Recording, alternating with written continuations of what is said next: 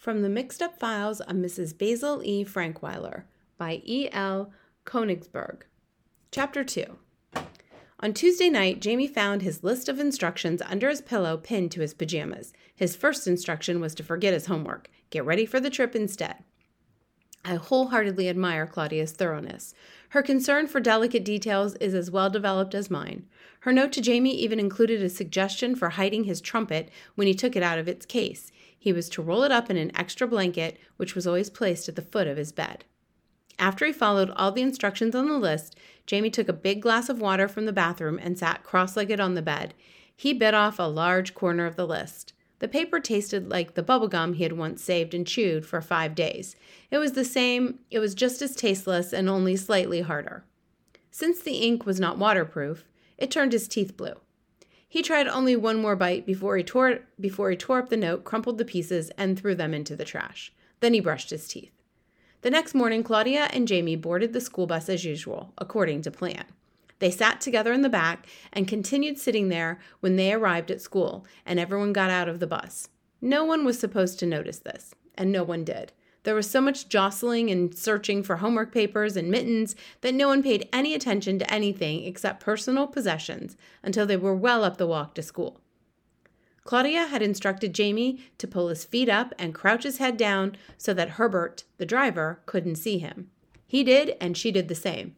If they were spotted, the plan was to go to school and fake out their schedules as best they could, having neither books in their bags nor musical instruments in their cases. They lay over their book bags and over the trumpet and violin cases. Each held his breath for a long time, and each resisted at least 4 temptations to peek up and see what was going on. Claudia pretended that she was blind and had to depend on her sense of hearing, touch, and smell. When they heard the last of the feet going down the steps and the motor start again, they lifted their chins slightly and smiled at each other. Herbert would now take the bus to the lot on the Boston Post Road where the school bus is parked. Then he would get out of the bus and get into his car and go wherever else he always went. James and Claudia practiced silence all during the ragged ride to the parking lot. The bus bounced along like an empty cracker box on wheels, almost empty. Fortunately, the bumps made it noisy. Otherwise, Claudia would have worried for fear the driver could hear her heart, for it sounded to her like their electric percolator brewing the morning's coffee. She didn't like keeping her head down so long. Perspiration was causing her cheek to stick to the plastic seat. She was convinced that she would develop a medium-serious skin disease within 5 minutes after she got off the bus. The bus came to a stop. They heard the door open. Just a few backward steps by Herbert, and they would be discovered. They held their breath until they heard him walk down the steps and out of the bus. They heard the door close. After he got out, Herbert reached in from the small side window to operate the lever that closed the door. Claudia slowly pulled her arm in front of her and glanced at her watch. She would give Herbert 7 minutes before she would lift her head. When the time was up, both of them knew that they could get up, but both wanted to see if they could hold out just a little bit longer. And they did. They stayed crouched down for about 45 more seconds, but being cramped and uncomfortable, it seemed like 45 more minutes. When they both got up, both were grinning. They peeked out of the window of the bus and saw that the coast was clear. There was no need to hurry, so they made their way up to the front of the bus slowly, Claudia leading. The door lever was on the driver's seat, and as she walked toward it, she heard an awful racket behind her. "Jamie," she whispered, "what's all that racket?" Jamie stopped, and so did the noise. "What racket?" he demanded. "You," she said. "You are the racket. What in the world are you wearing? Chainmail?" "I'm just wearing my usual. Starting from the bottom, I have BVD briefs, size 10, one t-shirt. Oh, for goodness sake, I know all that. What are you wearing that makes so much noise?" $24.43. Claudia saw then that his pockets were so heavy they were pulling his pants down. There was a gap of an inch and a half between the bottom hem of his shirt and the top of his pants. A line of winter white skin was punctuated by his navel. "How come all your money is in change? It rattles. Bruce pays off in pennies and nickels. What did you expect him to pay me in? Traveler's checks?" Okay, Claudia said. "What's that hanging from your belt?" "My compass. Got it for my birthday last year." Why did you bother bringing that? You're carrying enough weight around already. You need a compass to find your way in the woods, out of the woods too. Everyone uses a compass for that. What woods? Claudia asked. The woods we'll be hiding out in, Jamie answered. Hiding out in? What kind of language is that? English language. That's what kind. Whoever told you that we were going to hide out in the woods? Claudia demanded. There, you said it, you said it, Jamie shrieked. Said what? I never said we were going to hide out in the woods. Now Claudia was yelling too. No, you said hide out in. I did not, Jamie exploded. You did too. You said whoever told you we were going to hide out in the woods. You said it. Okay, Claudia replied.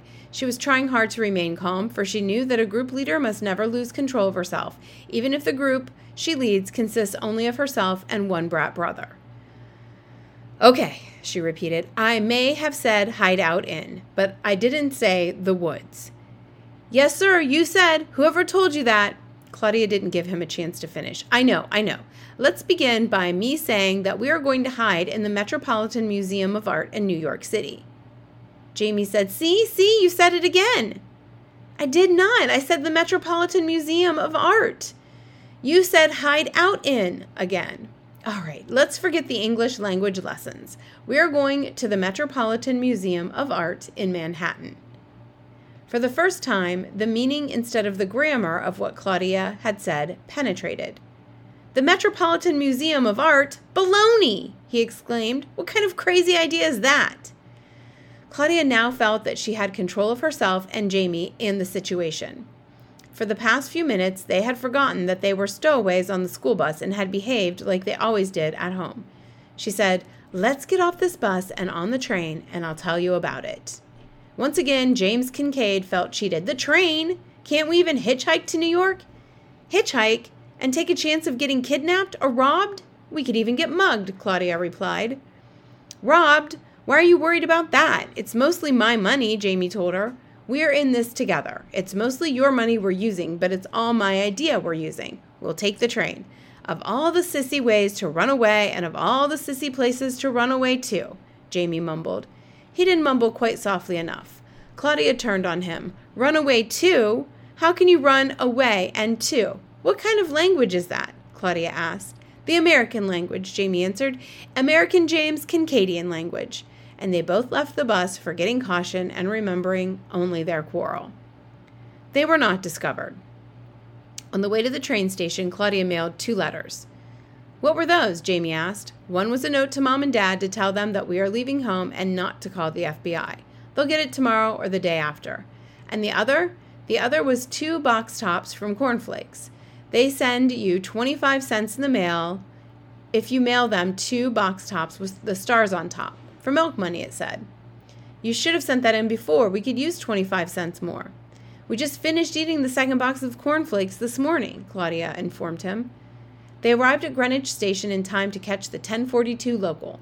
The train was not filled with commuters or lady shoppers, so Claudia walked up the aisles of one car and then another until she found a pair of chairs that dissatisfied her the least with regard to the amount of dust and lint on the blue velvet mohair covers.